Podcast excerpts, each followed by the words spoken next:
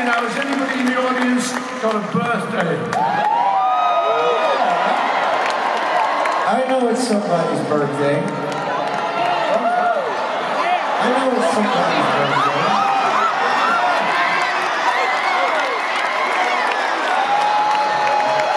Welcome to New Jersey. I've got 60,000 people want to sing happy birthday to you.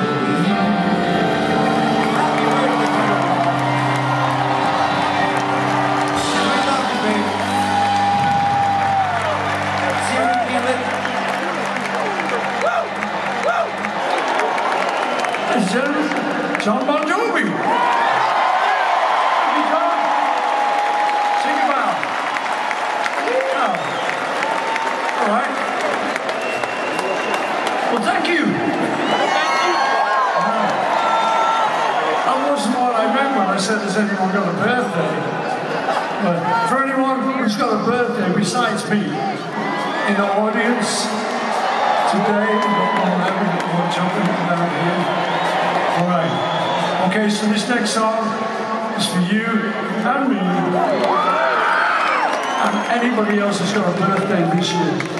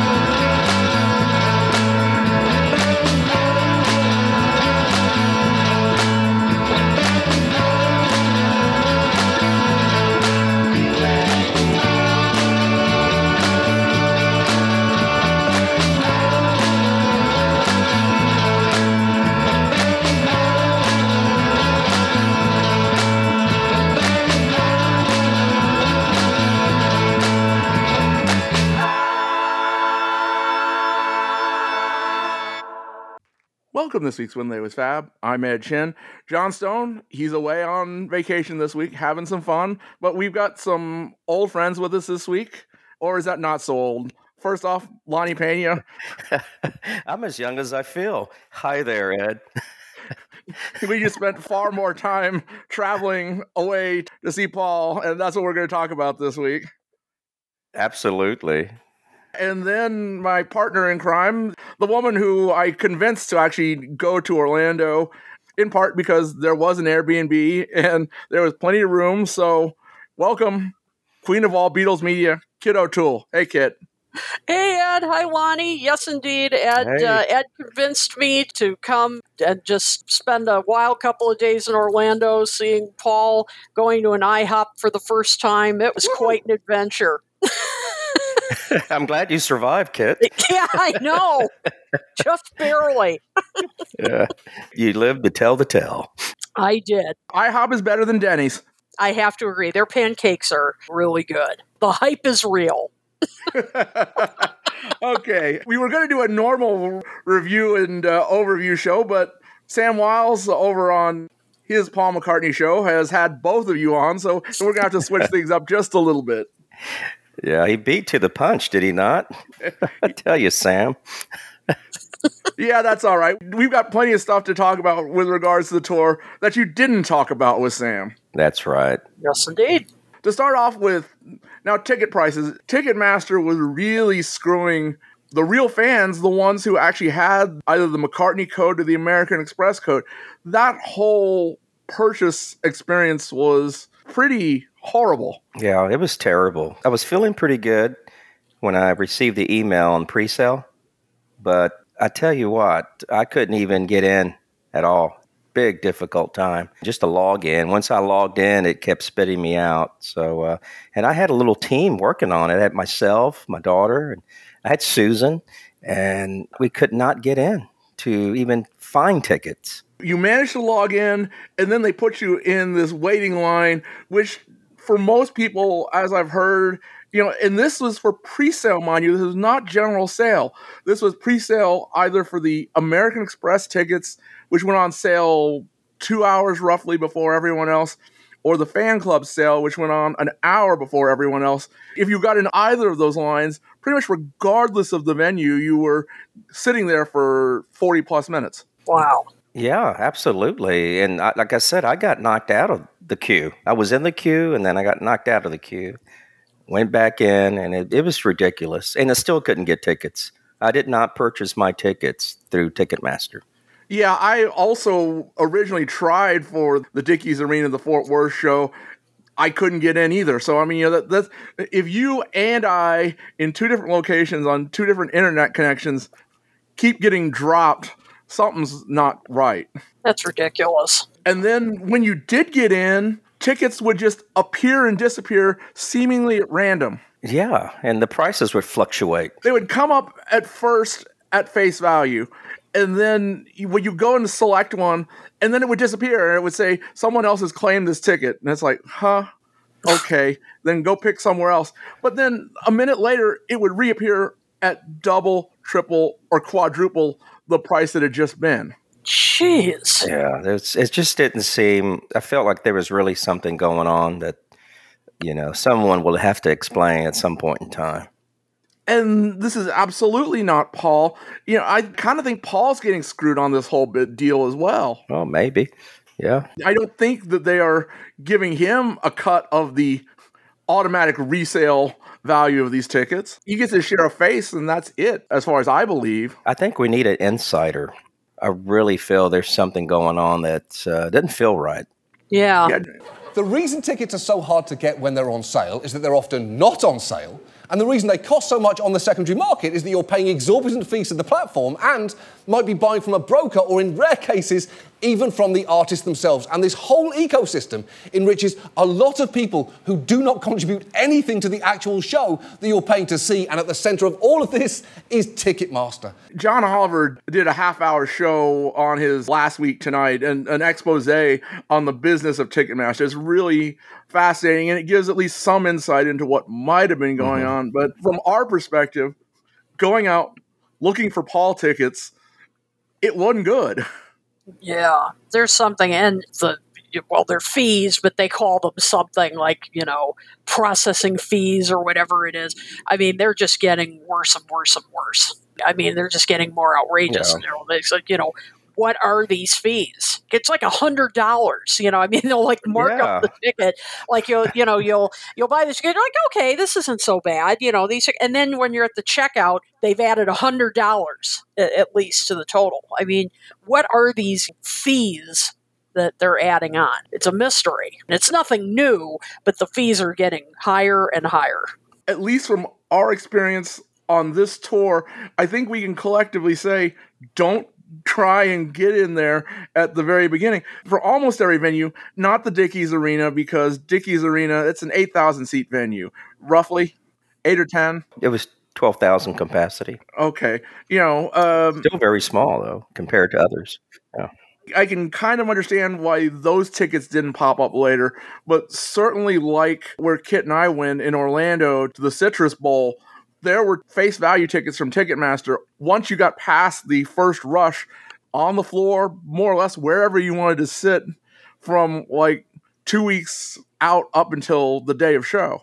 Yeah.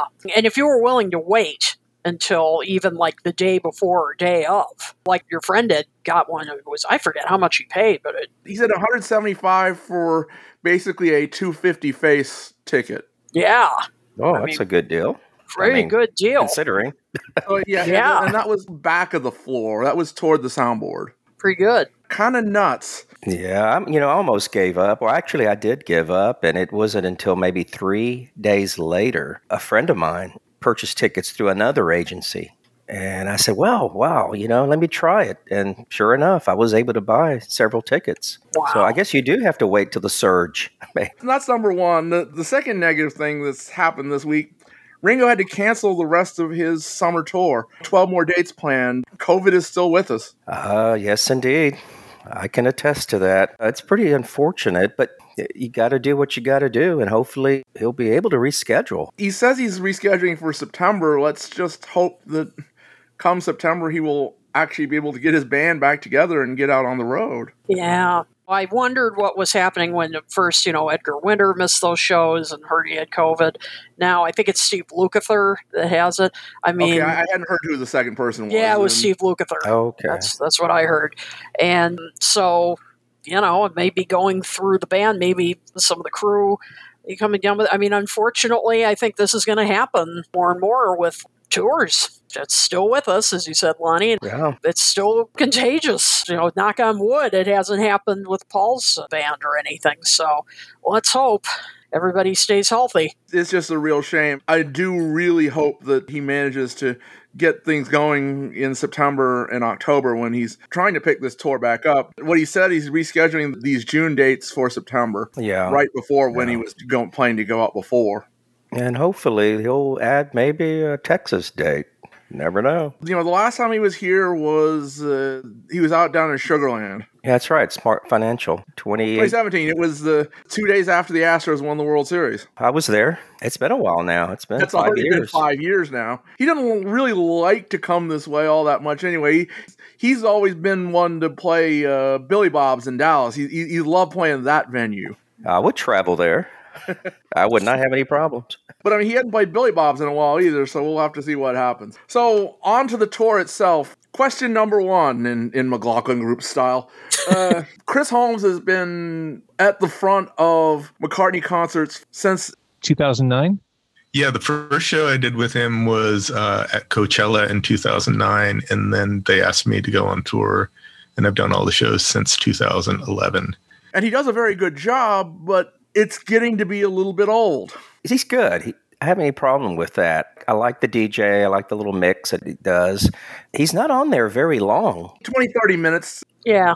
They kind of know how long it's going to be before Paul is ready, and they will both figure out how they're going to let the scroll go and then how long they're going to let Chris go. Yeah, it would be nice if he actually contracted someone local. There's plenty of local DJs that can do that and mix it up between cities. That might be fun. Or should he actually find himself an opening act? He's never done that. The closest he's ever come was that quasi-Cirque du Soleil thing he did. Oh, when was that? That was probably in the early 2000s. I remember seeing that. He did have a band play once, but The Script. Oh, I don't remember that at all. They played a couple of dates. They didn't tour a number of cities, just maybe, I think, in New York, maybe. That was it. Okay. So that would explain it. Never saw that in Chicago. Yeah, they're called The Script. Do you think that's something he should even consider doing regularly? Maybe he could cut his own show down by half an hour and give 45 minutes to an opening act. Well, I actually like the DJ. I think it might be an interesting idea to have a rotating set of DJs, maybe, or as Lonnie suggested, maybe having different DJs in each city do a special mix. So that might be kind of an interesting idea to vary it a bit. But I kind of like the mix because it does build anticipation. The guy that was sitting next to me at the concert, I remember at one point as the mix was going, he turned to me and he's like, I just can't wait for the show to start, you know? And I think that's kind of the purpose of that mix. It's to build the anticipation. And I think it does a pretty good job of that. I mean, it does get you in the mood. And I do like how he mixes in the more quotes obscure songs, particularly for those who perhaps aren't as hardcore fans as we are. I like it. I don't know if he would need a real opening act, but it might not be a bad idea to bring in other DJs just to mix it, no pun intended, mix it up a bit. But I really like this edition. I like the pre-show like this to build the anticipation. I like the DJ. I vote the DJ and no band. Mm-hmm. Keep the DJ. Yep. I like the DJ as well. He does well, but here's two wild ideas, one of which is very much a possibility and the other which ain't going to happen. First off, why didn't Paul bring in local Beatle bands? Every city has a Beatle band, and he could sit there and basically dictate a set list to them and say, you know, here's songs that I'm not going to play.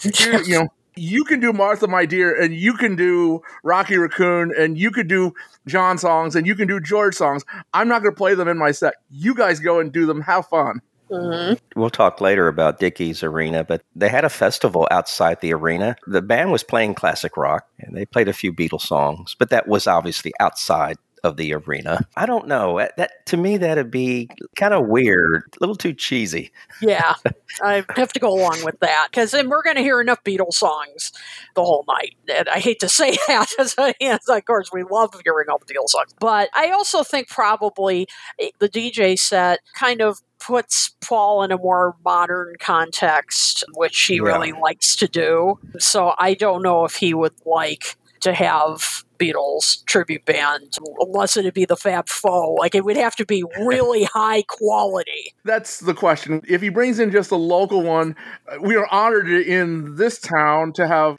our friends Joe Biardi and the Fab Five. They are a very high quality Beatle band. Yeah, they really are. And then they also do a classic rock set, but especially given that Paul has decided to kind of go to some smaller cities, he might have trouble finding a top-notch Beatle band in Winston-Salem, let's say.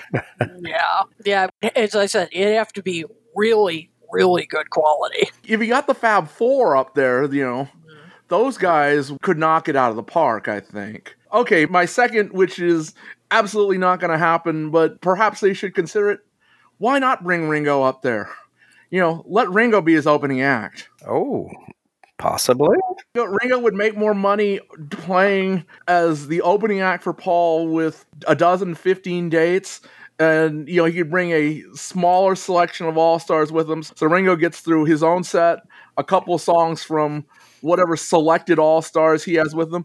And then he could come out during the show like Danny did during the ELO show. And, you know, Paul could even come out and they could do what I've always wanted to see live. And they've only ever done live once. Sergeant Pepper Right Into Little Help. Yeah. I like that. I can vote for that. But like you said, whether that would happen or not, it's a different story. Yeah, it wouldn't. I think it would have to be like a double bill or something, because, you know, I don't know if Ringo would be cool with being an opening act. I don't know. I mean, the billing would have to be settled, but it still, there's no question that it would be Paul as the main act and Ringo as the. And you look at the venues they play. Ringo plays the Beacon Theater. Ringo plays sub-2,000 seat arenas. Yeah.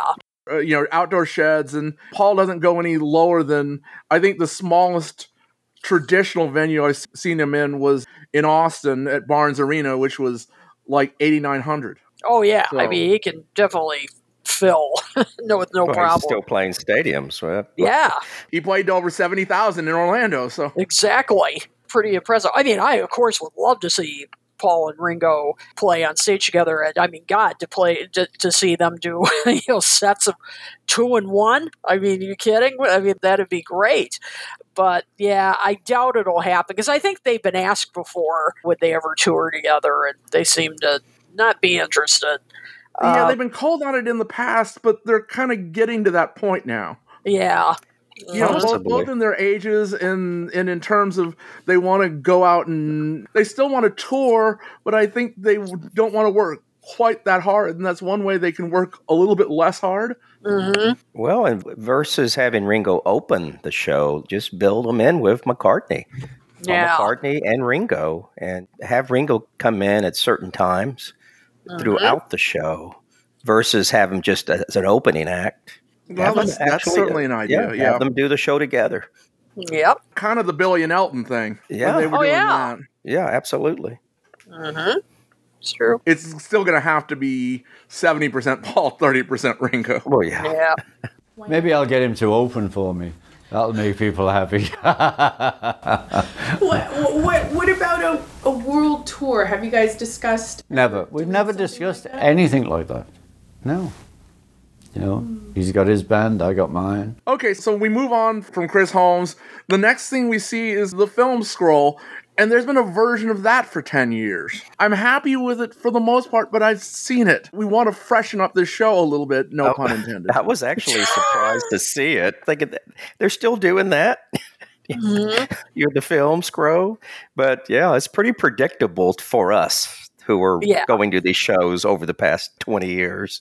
It's pretty predictable. But yeah, I would like to see a little something different. Yeah, I think it's a cool idea to have the film scroll to accompany the mixes. That's fine. And the first time they did it, I thought, oh, that's really cool. And, you know, the visuals, some of them were kind of psychedelic and kind of went along with some of the trippier parts of the mix. And I thought that was really neat. But yeah, I kind of agree they need to freshen up, as we said, no pun intended, that scroll a bit. What they can do, I'm not sure. New footage, maybe incorporating some stuff from the Get Back film, maybe some outtakes we haven't seen, something. Animation rather than just sort of the still photos embedded in. They've changed the background a little bit. This time it's scrolling upwards in a building all the way up to the very roof of this giant skyscraper. They've done similar things. And I think way back when it was a side scroller originally, but nonetheless. Is it chronological? Yes. Okay. Yeah. So maybe it serves a purpose for those younger folks in the audience. Well, I say that, but they do have breakpoints in there. If they find out that Paul's going to be 15 minutes later, they will slip back with the film. No, really. The program is such that they can say, okay, go back to this time point. Mm-hmm. Yeah, rewind a bit. Yep. and in fact, in Houston, way back in 2012, Paul was, 45 minutes late. And they ran through the whole thing twice. I don't know if you remember that. No one ever noticed, except for Ed. But yeah, they cut back, and then they said, oh, damn, we're just going to go through the whole thing again. And they fired it up again from the very beginning. But maybe some animation, I think that's a good point, Ed. Maybe, doing something like that. No, it doesn't have to be radically different all the time, but yeah, I mean, it just needs some new stuff. Absolutely, new footage. Yeah. The hour before the show starts, we complain about how the show is the same, and the show is and is not the same, but the first hour is more or less the same. And it's been the same for 10 years. Yeah. I do like the very end. It's coming up into the end and then just a giant image of the Hofner base. The image hasn't been the same, but it's always been the Hofner at the very top of whatever the scroll is, or sometimes it goes on. They once they brought up the silhouette on the screen behind him, and that was really cool. Yeah, that's like the apex of the pre-show. Yeah, because that really gets the crowd going. Even though you've seen it before, it does make you feel like, oh boy, he's coming, The lights go down. Yeah, I mean, so that part, yes, keep that. The last 5 minutes of it, but they just need to update the previous 55, I think. Exactly. Yeah. No problem. There's a lot of young people. I saw a lot of young folks, like 14, 16, 18, 20-ish, that were at the show. They're with probably their grandparents.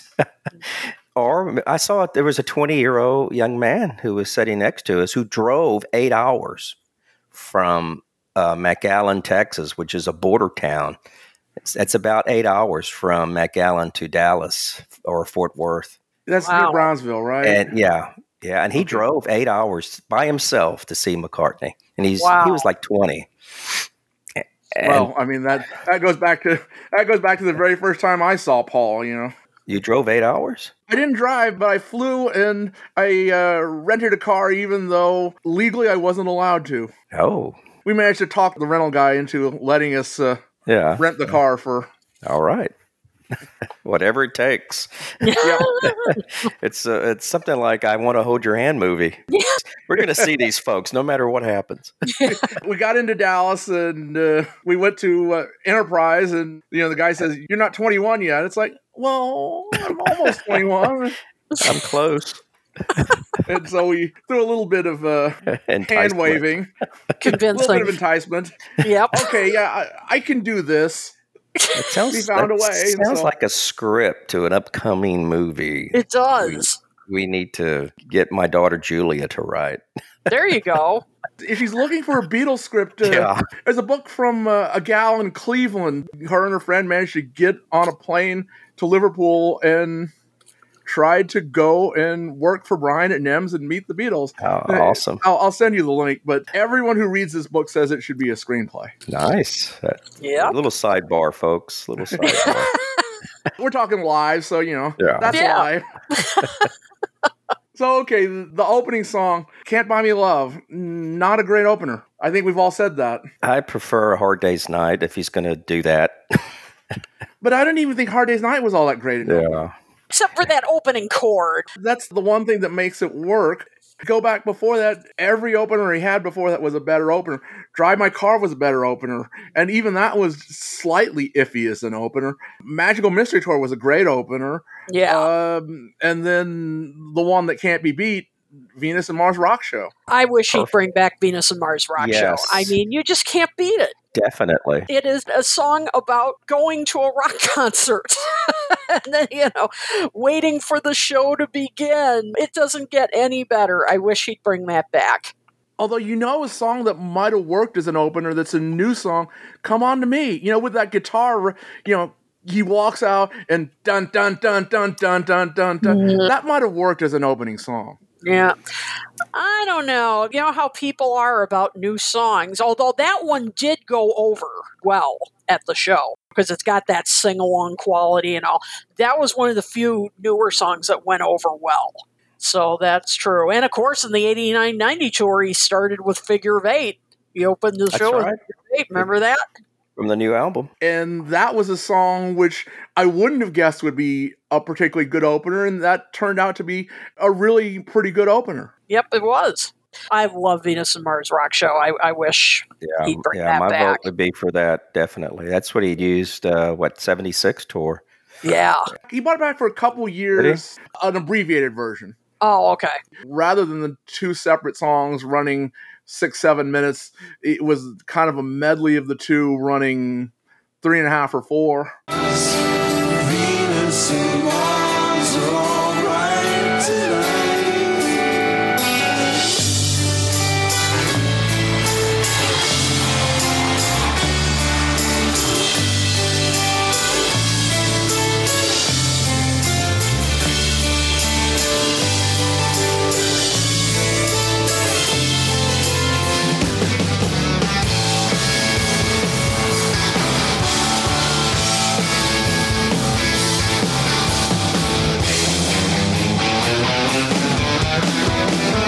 And then right into Jet.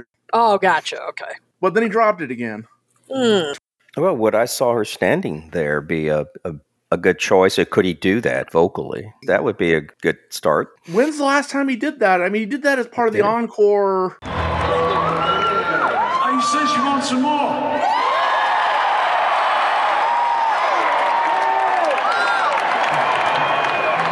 Okay. You ready to rock some more? Just got paid. 1, 2, 3, 4.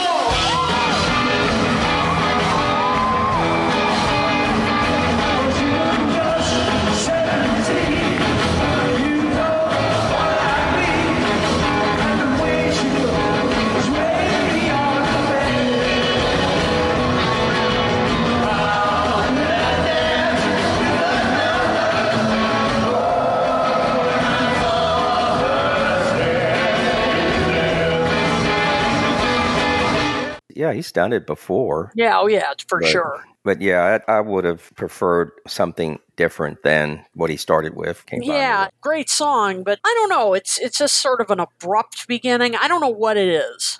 He's also started concerts with Hello Goodbye. That's kind of worked. It's okay. But yeah, Can't Buy Me Love is not a great opener. And then I think we're all pretty happy with where he goes there, because he goes into a bunch of Wings songs kind of at the start of the show. Yeah, Jet, you can't beat that. That's always great at the beginning of the show. Well, he just added Jet back. Yeah. In, the second Boston show. Yeah, I'm glad he did that. The abbreviated Junior's Farm is what he's been doing. Yeah, that was a real treat.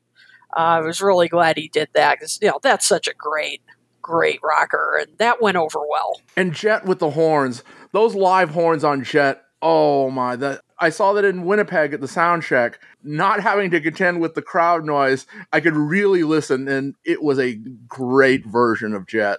And then, you know, it goes on into Letting Go, and then Got to Get You in My Life, and then Come On To Me, all very big horn songs. When I heard he was keeping the horn section from the last tour, I was just, thank God. Thank God. That was a delight to see them. We saw them, Ed and I saw them, the Austin City Limit Festival, didn't we? Yep. And, really? They were embedded in the audience. That was kind of based upon the Egypt Station, the New York City Central live show that he did. Oh, yeah. Right. They did that. Yeah. There was a little roped off section, the middle aisle, actually not too far from where we were sitting, Kit. On the floor. And so the first two songs had no horns. And then when he went in to Come On To Me, the horn section was in their little roped off section. And they started playing. And then, you know, the cameras turned around and everyone was like, where are they? Where are they? Oh, they're over there.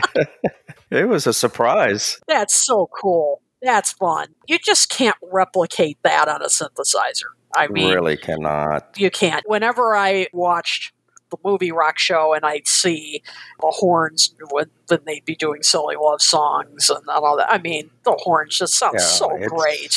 It's so organic. It's so real. And exactly. It's refreshing to see that. And the horns sound great on Letting Go and so many great songs live. So yeah, thank goodness they were back. And then if he's going to have the horns, you know, I'm going to harp on this. Why no Martha My Dear? You know, Paul could sing it. It's a perfect piano song for him to add in the set. And you got the horns now, so it would work absolutely great on stage. Why aren't you doing that, Paul? Don't know. Not too high notes, right? There. I mean, it's fairly mid-range. There's nothing in there that he couldn't sing. Yeah. There's kind of two real McCartney Beatles songs that he hasn't done, and it's Martha My Dear and it's Rocky Raccoon. And it's like, okay, Ringo's finally doing Octopus's Garden as part of the All-Star show. You can do Martha My Dear, Paul. Before the horns, that's one thing. It's like, okay, you know, all right, you don't want to do the fake horns on it, but you got horns on stage with you. Yep. But do more horn songs. Yep. There's lots of songs you could do that you're kind of not doing. Well, I don't disagree with you. That would be a good one. So, who knows? Do you have any other brass recommendations, Beatles or Wings, that Paul should play, Kit? Talking about silly love songs, I actually wouldn't mind him bringing that back now that he's got a nice horn section, because I would love to hear that again with real horns. That was really a highlight of the 76 Wings tour, because I'll tell you, with a big horn section when they were standing up and playing those lines, that really sounded great. I'd love to hear that live. And it was a big hit. You know, I don't think people would object. And again, he could sing it. I was going to say, I think he could sing it. I don't think that'd be too hard. He could replace Maybe I'm Amazed with that. Yes. You do what you did for John with Linda. You put a giant Linda up there and her backing vocals, and he's got the isolated backing vocals. He could go and pull the studio tapes. There you go. And yeah, and as you said, put an image up there or even some footage from Rock Show or, you know, something. I mean, yeah, use that as the tribute. Absolutely. Because you can really hear her on that recording. So, perfect. There you go. You got my vote. Yeah, I think all the tributes kind of need to be refreshed a little bit. Yeah, I agree. So, okay, you know, we're all real happy with the horns. Should Paul go ahead and just get a 4-piece string section? He could do like some artists do. They get local musicians, local artists, local symphonies and whatnot. Elvis Costello does that. They're well equipped to perform any song. That would be nice. I've often thought that when he's done Eleanor Rigby. that I would love to hear some real strings. Nice that, you know, you can try and replicate the strings on the synth, but no, I'd love to hear some real strings. Yeah, the only question there is whether Paul would let them get by with that. My story about that is I'm fortunate enough to have actually seen Paul do Yesterday with live strings. In San Francisco, in Golden Gate Park, he actually did Yesterday with the Brodsky Quartet. Wow. Now, the evening before, it was soundcheck in the park, so they couldn't exactly keep people away from it. We were able to get up to the fence and sort of watch them do soundcheck. And Paul kept going through over and over bits and pieces of Yesterday until they finally had to shut the screens off. Oh my God. Paul was clearly upset that they weren't getting something just the way he wanted it. Okay. Oh, wow. And so the screens were off for about 15 minutes. We were actually going to leave. Then they finally turned the screens back on, and they did like half of one more run through, and they did a couple more songs. And it's like, ooh, I want to know what was happening. Didn't like something they were doing. But the next night when it was live, when it was actually in the show, it went off perfect. Yeah. That's the only thing about, is he going to bring a local string section in? I don't know whether they could do it to McCartney standards. Yeah. After that story, you're probably right. Yeah. The perfectionist there, it may not fly. What's four more people and a couple more instruments? Sure. Well, violins and some cellos. You're digging into the profits here now. Yeah. And the ticket prices are going to go up. That's right. Well, the ticket prices are going up anyway. Yeah. It's going to be $1,000 for the cheap seats, Ed. Oh, my gosh. You're going to be rattling your jewelry at home. He's got to go and demand some of that Ticketmaster surge pricing money. We do think that he's probably doing about right on the scheduling of this tour. 16 dates. He did a back-to-back in Oakland, and he did a back-to-back in Boston. He doesn't seem to be straining himself. No, I think that's so important. Yes. I think it's so important to have, a good separation between dates to help with the vocals and whatnot. You said he did 2 dates in Oakland? He did the Saturday and the Sunday in Oakland. Maybe the Friday and the Sunday, but it was 2 dates in a very short time. The 2 Boston dates were very definitely back-to-back. And he did 2 dates in Seattle. Today we sit here at Climate Pledge Arena at Seattle Center under this iconic roof that has rocked Seattle and the Pacific Northwest for nearly 60 years. From the very beginning of this project, Climate Pledge Arena was intended to fill a void in Seattle. To have a world-class arena, a state-of-the-art building that can support and draw the best artists and performers in the world. Paul McCartney is exactly that, one of the performers that makes an arena and a city world-class. We could not be more proud to welcome him back, especially in the arena that he and the Beatles christened as the first concert at Seattle Center Coliseum in 1964. This is probably one of the first events for many of us after this crazy pandemic that it's just like we're seeing light at the end of the tunnel. And to have this guy be that light is just fantastic.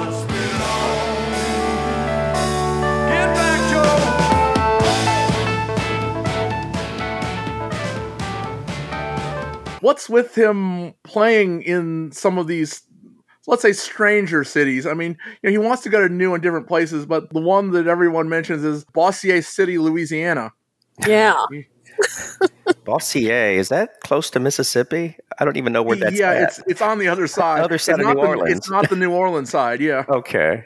Wow, that's a strange one.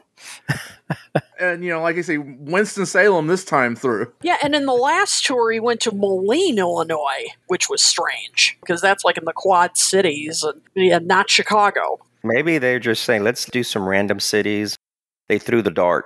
When was the last time he was in Chicago, Kit? I'm trying to remember the exact, and it wasn't even Chicago, it was Tinley Park, which is south of Chicago. The last time he was in Chicago proper, I'm trying to remember if that was like 2013 or something like that. I mean, it was a while ago. It was 2012 that he was last in Houston.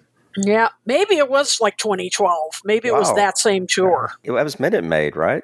That was Minute Maid. That was 20 years ago? No, 10 years ago. Yeah. We're getting old, but we're not that old, Lonnie.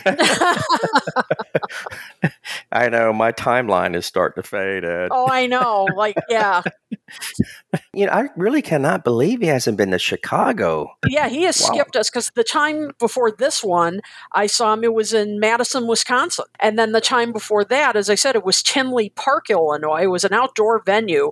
And I was really shocked, because the last time he played Chicago was United Center, which is a huge, I mean, that's where the Bulls play, like all the big acts, like if they're going to play an indoor space, that's where they play.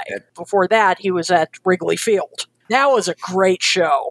Oh, I bet. I think it's like 95% he's going to play a New York show, 95% he's going to play an LA show, probably about 90% he's going to do a Bay Area show, but anything beyond that is, you know, it's a crapshoot. Yeah.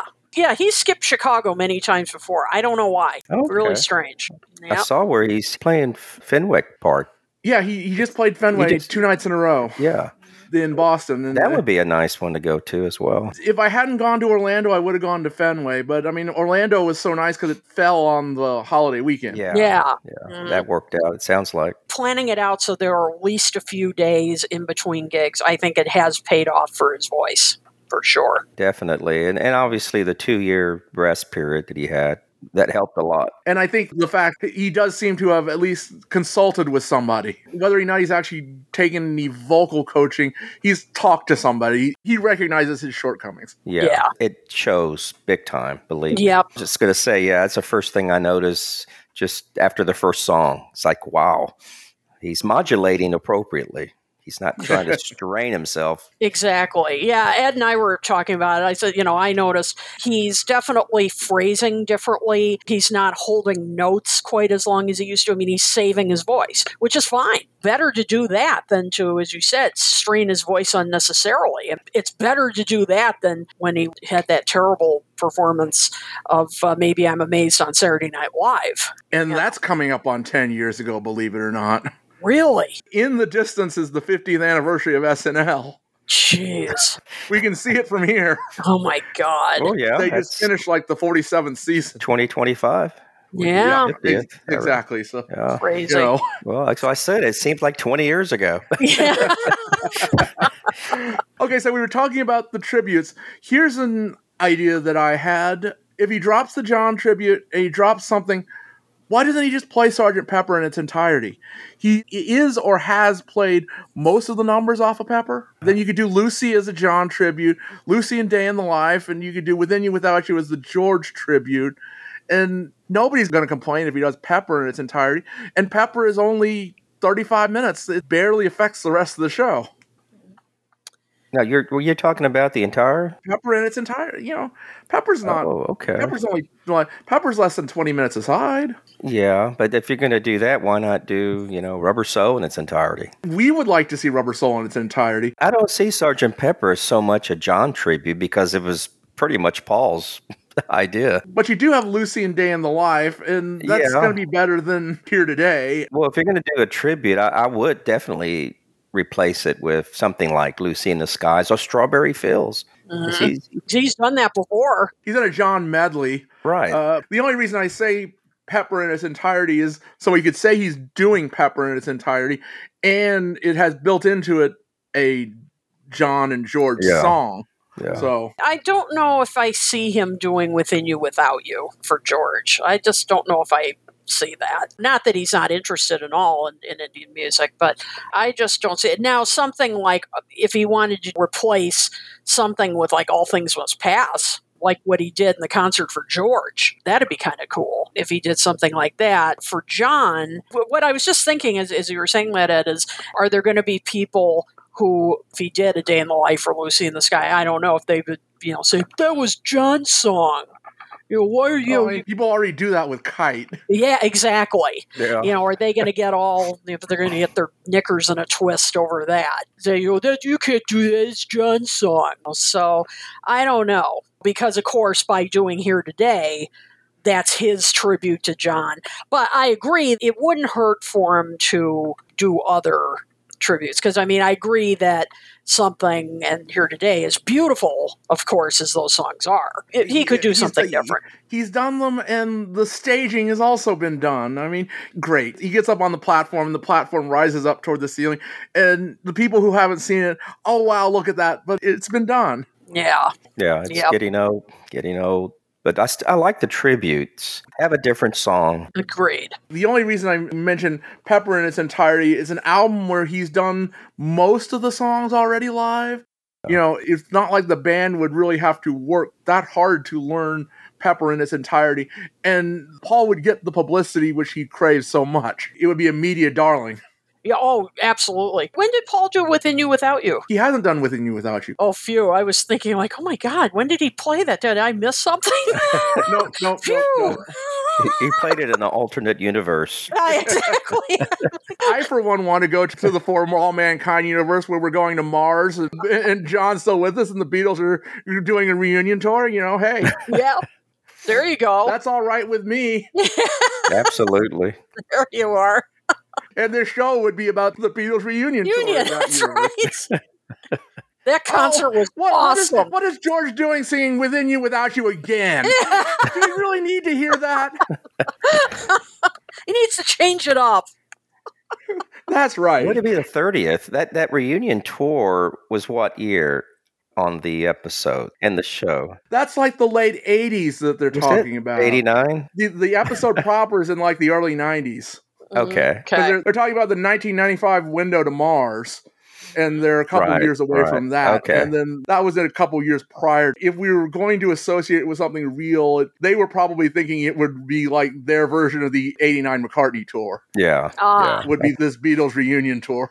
Gotcha. All right. Again, like we were saying with Blackbird and Here Today, although it's not quite as old, the whole Shack set's getting a little bit old. Yeah. Yeah, I agree. I totally agree with that. I'm ready to upgrade to something. Maybe the symphony, maybe the orchestra replaces that acoustic thing, you know? There you go. I mean, he always does an acoustic set somewhere. He's done that on every tour since Wings Over America, but do something different. I was disappointed when he stopped doing From Me to You in the Shack set, but both the staging and In Spite of All the Danger and Love Me Do and the Love Me Do stories. Yeah, I mean, the first time he did In Spite of All the Danger, that was great. I mean, I was so excited the first time he did it. But yeah, now it's like, okay, we know the story. And I mean, he even tells the joke about the record and who got it and all that stuff. I mean, I almost feel jealous of the people who haven't heard the story before and they're laughing and they're like, oh, wow. And he's going to play it. Yeah, they're so excited. And oh, I wish I were hearing it for the first time again. You were next to me, but you weren't listening to me in Austin. The people on the other side of me, I was literally mouthing the words with Paul, saying them. And the people next to me were looking at me. It's like, you know what he's going to say? Are you psychic or something? No, I've just seen the show before. They were like, you're saying exactly what he's saying up there. Yep. Oh, man. So, yeah, that was at ACL Fest in Austin. Those were the same people who were convinced that Obadi Obada was Paul's giant message toward transgender positivism. It's like, what? Desmond in his dress, you know. Oh, for God's sake. Oh, and dear. So, you know, after the show, I was talking to them while we were waiting to get out, and it was like, oh, yeah, you know, I love that song. It was such an early positive transgender message. It's like, no, it really wasn't. No. Well, there's our Beatle message for everyone. Yes. It's still kind of funny. But as Paul would say, it's what you want to read into it.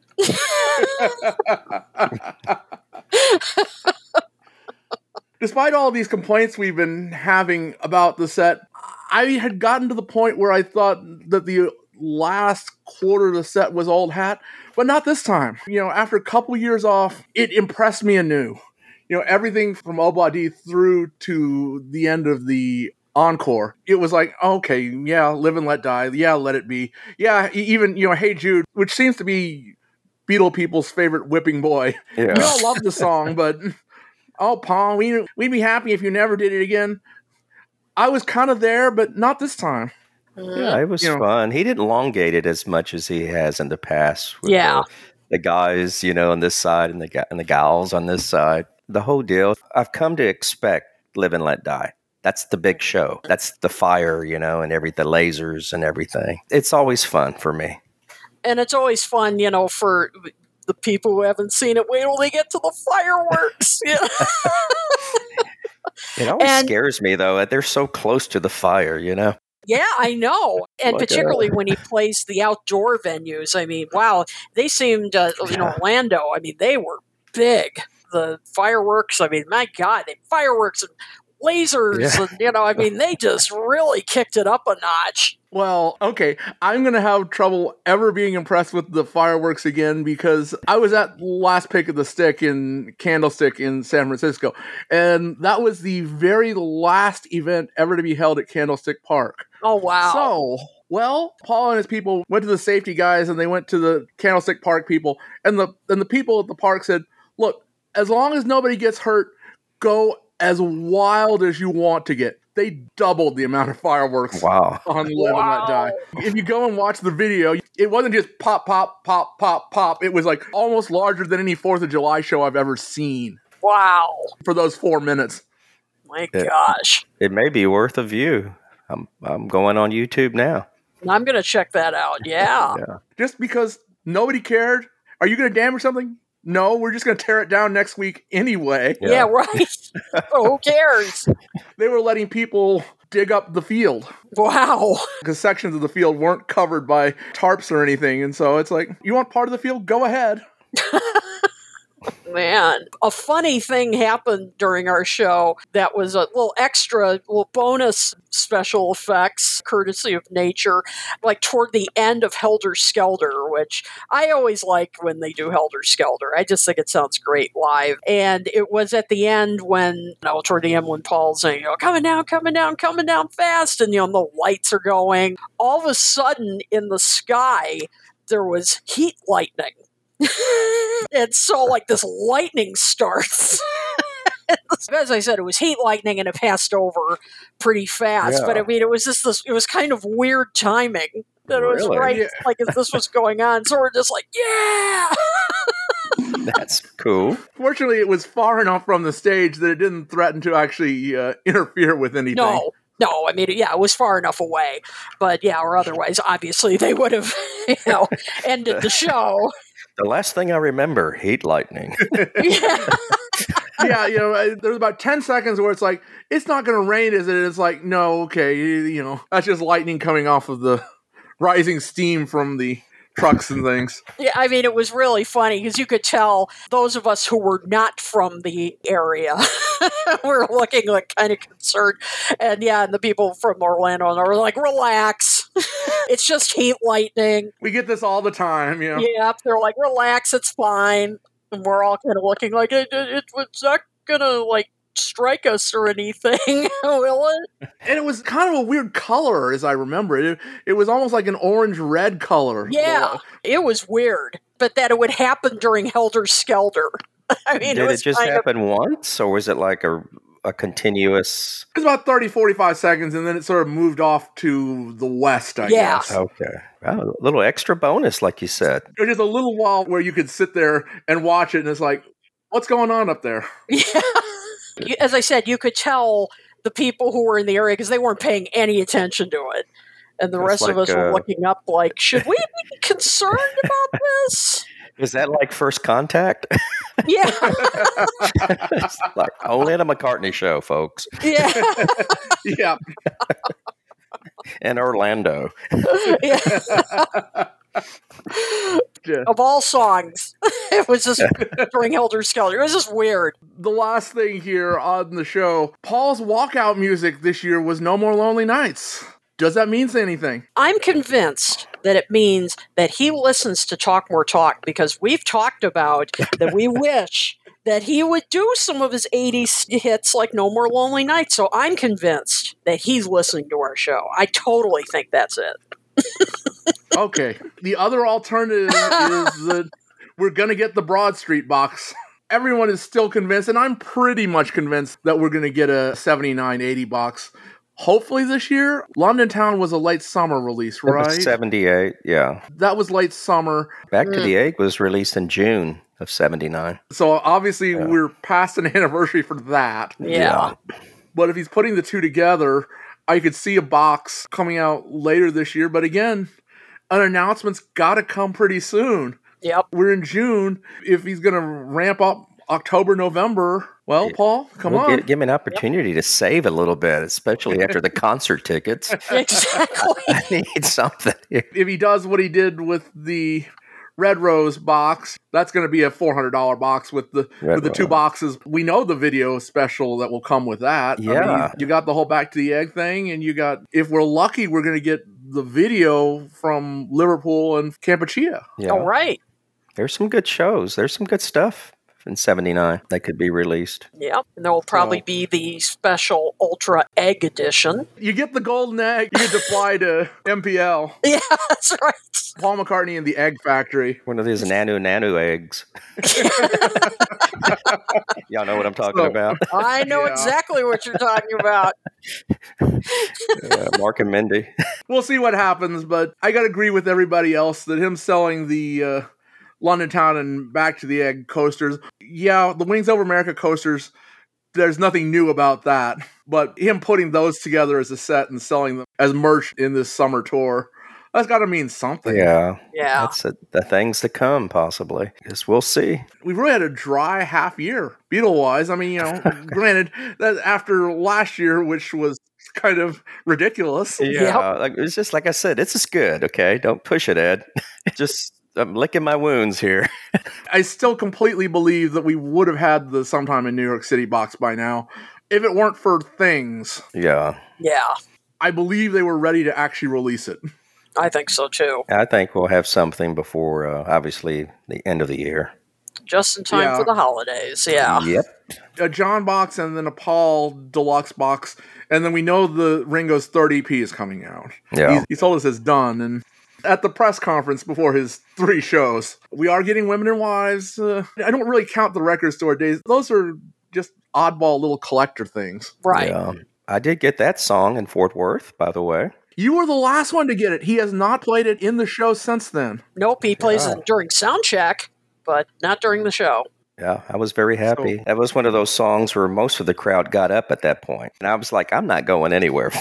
Good. Staying where I'm at. Susan took off. And to let you know, I did go and look at the video. There's actually nothing on the screen, but it's just the spotlight on Paul. Paul was on the big side screens, but on the screen behind him, nothing. No, okay. Nothing. It was just a plain black screen, and the spotlight was on Paul at the piano for that whole thing. So maybe he knew, maybe he didn't even bother coming up with graphics for the song. Like, I'm only going to play this a couple times. Was there anything for Let Him In? He's got a whole video for Let Him In. Okay. It's not new. You know, marching bands, he's used it before. And the Lady Madonna stuff was same. The one thing which I've heard commented on, which I actually kind of agree, there really wasn't much Linda representation in the show. We got as much Nancy as we do Linda. You know, you got Nancy and her son during the Lady Madonna, and you got Linda and Mary during the Lady Madonna, but I don't think we get any images of Linda anywhere else that's in the show. I don't know if he doesn't want to make Nancy feel uncomfortable. It's implied with the Maybe I'm Amazed and Mary in the coat, but there's not actually any images of Linda. Yeah. Okay. For all the Beatles images, there really aren't any Wings Over America images. You know, like during 1985, he could just clip some stuff out of Rock Show and play that. Yeah, true. Not there. Yeah, interesting. All right, let's close this out here. As mentioned elsewhere, there is indeed some new video in the Get Back promo, which plays behind Paul when he's playing Get Back. Most notably, there's a scene where Mike McGear and Michael Lindsay Hogg come into Apple. You see them walking through the doors and you're making some funny faces. That is nowhere to be seen in Get Back proper. So beyond that, I think there are at least a handful of other clips which are not in the documentary. So Peter Jackson definitely put together a new film clip for the video. Yeah, the virtual duet, that was a fairly new clip. Yeah, but I think all that footage is in Get Back. It's just re-edited. It's been re-edited? Okay. You just see John continually. Anywhere. Yeah. Okay, but all that was already in the movie? I think it's all been released. Okay. Or at the very least, it is in one of the little screens when they do the multi-split screen. Okay, the little pop-up. Yeah. Were you happy with it, Lonnie? I've got a feeling. Kit and I were, it was okay, but I think we were both a little bit disappointed with it. Yeah, I was okay with it. I mean, I had heads up, you know, I couldn't help to watch some of the videos that were broadcast on YouTube. But I was fine with it. That was a nice gesture. I think it worked. Yeah, I just don't think it was executed to the best. Yeah. The video wasn't great, and then the audio wasn't great. And it's like, okay. I mean, you know, maybe it's the best they could do, but it was a little bit off to me. Yeah, I mean, I was really excited because, as you said, Lonnie, I had seen some of the video too, and so I was really excited about that part. Maybe I was expecting too much, but... yeah, I just thought the audio wasn't great and the video quality wasn't quite what I thought it would be. And I mean, it was fine, you know, but it just wasn't quite as impressive as I thought it was. Was it out of sync?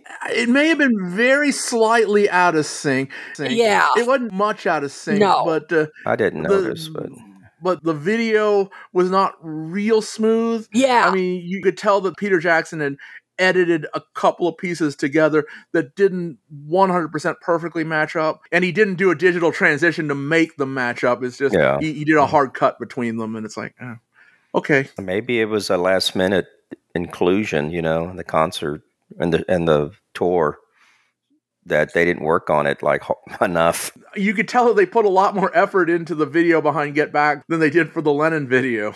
Yeah. And hey, you know, not like I could have done a better job. Don't get me wrong. You know, it's Peter Jackson, so. Yeah, exactly. So before anybody says it, no, I could not have done a better job. You know. All right, great. I think we managed to talk about the tour and review the tour without repeating too much of what you guys talked to Sam about. Both of these good folks will be back with us next week. John is still on his vacation to North Carolina. We have an interesting guest lined up. He runs a podcast, internet radio drama called Beatle Drama. Ooh, sounds interesting. Eric Howell. He's in Chicago, but he doesn't know Kit. That's a surprise. I thought Kit knew every Beatle person in the Chicago area. Just about everybody. And much like our friend Susan in New York City, he runs a Beatle-themed Airbnb, apparently. Oh, I didn't know that either. But what he does is he's putting together little half-hour radio plays on various aspects of Beatle history. He's very early on now, Mr. Eric Howell, and we're looking forward to talking to him next week. That would be very interesting. Cannot wait. A great show. All right. Thanks. Hope you're having a good time, John. We're here holding down the fort. Thanks, Lonnie. Thanks, Kit. You're welcome. It's always good to be back. Absolutely. And we'll be back with y'all next week. Be safe, folks. Subscribe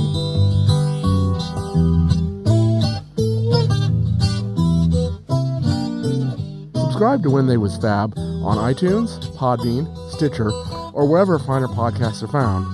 Please join our Facebook group, and we could be reached at When They Was Fab, and on Gmail. The opening theme was written, produced, and recorded by Jae Young Kim, Feast or Famine Studios, San Francisco, California.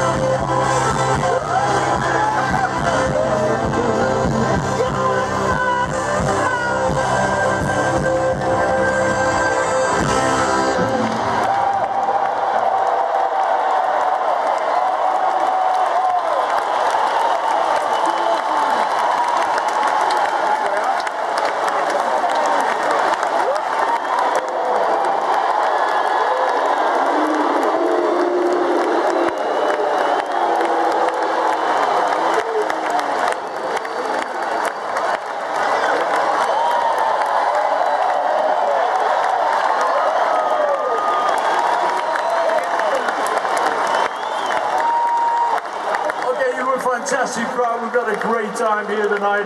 Thank you, Bruce. Thank you, gang. There's only one thing remains to be said. We'll see you next time. Free. I tell you one thing, there's sickness going on and there's some good people doing work in hospitals. But they got no bread to do it on. Not only are they working in a miserable condition with sick people, but they're scraping the barrel for funds to keep going. Turned up nice again.